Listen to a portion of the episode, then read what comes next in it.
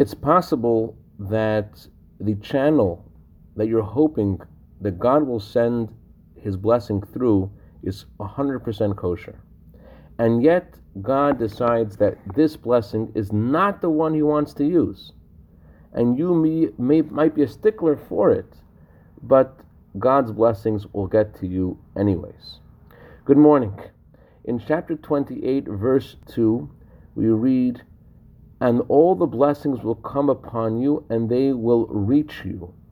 What is the word vihisigucha, and they will reach you, adding?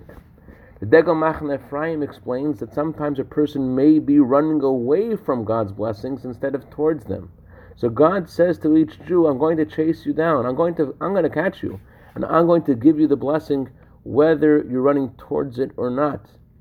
And that's what King David meant in chapter 23, verse 6 of Psalms. Goodness and kindness should chase after me all days of my life, even if I'm running away from your goodness and kindness. I don't even know that it's goodness and kindness. Let it chase me down and let it reach me if this is what is good for me in a revealed way. There is another blessing that's needed because even if you have all of God's blessings, you may not know what to do with them.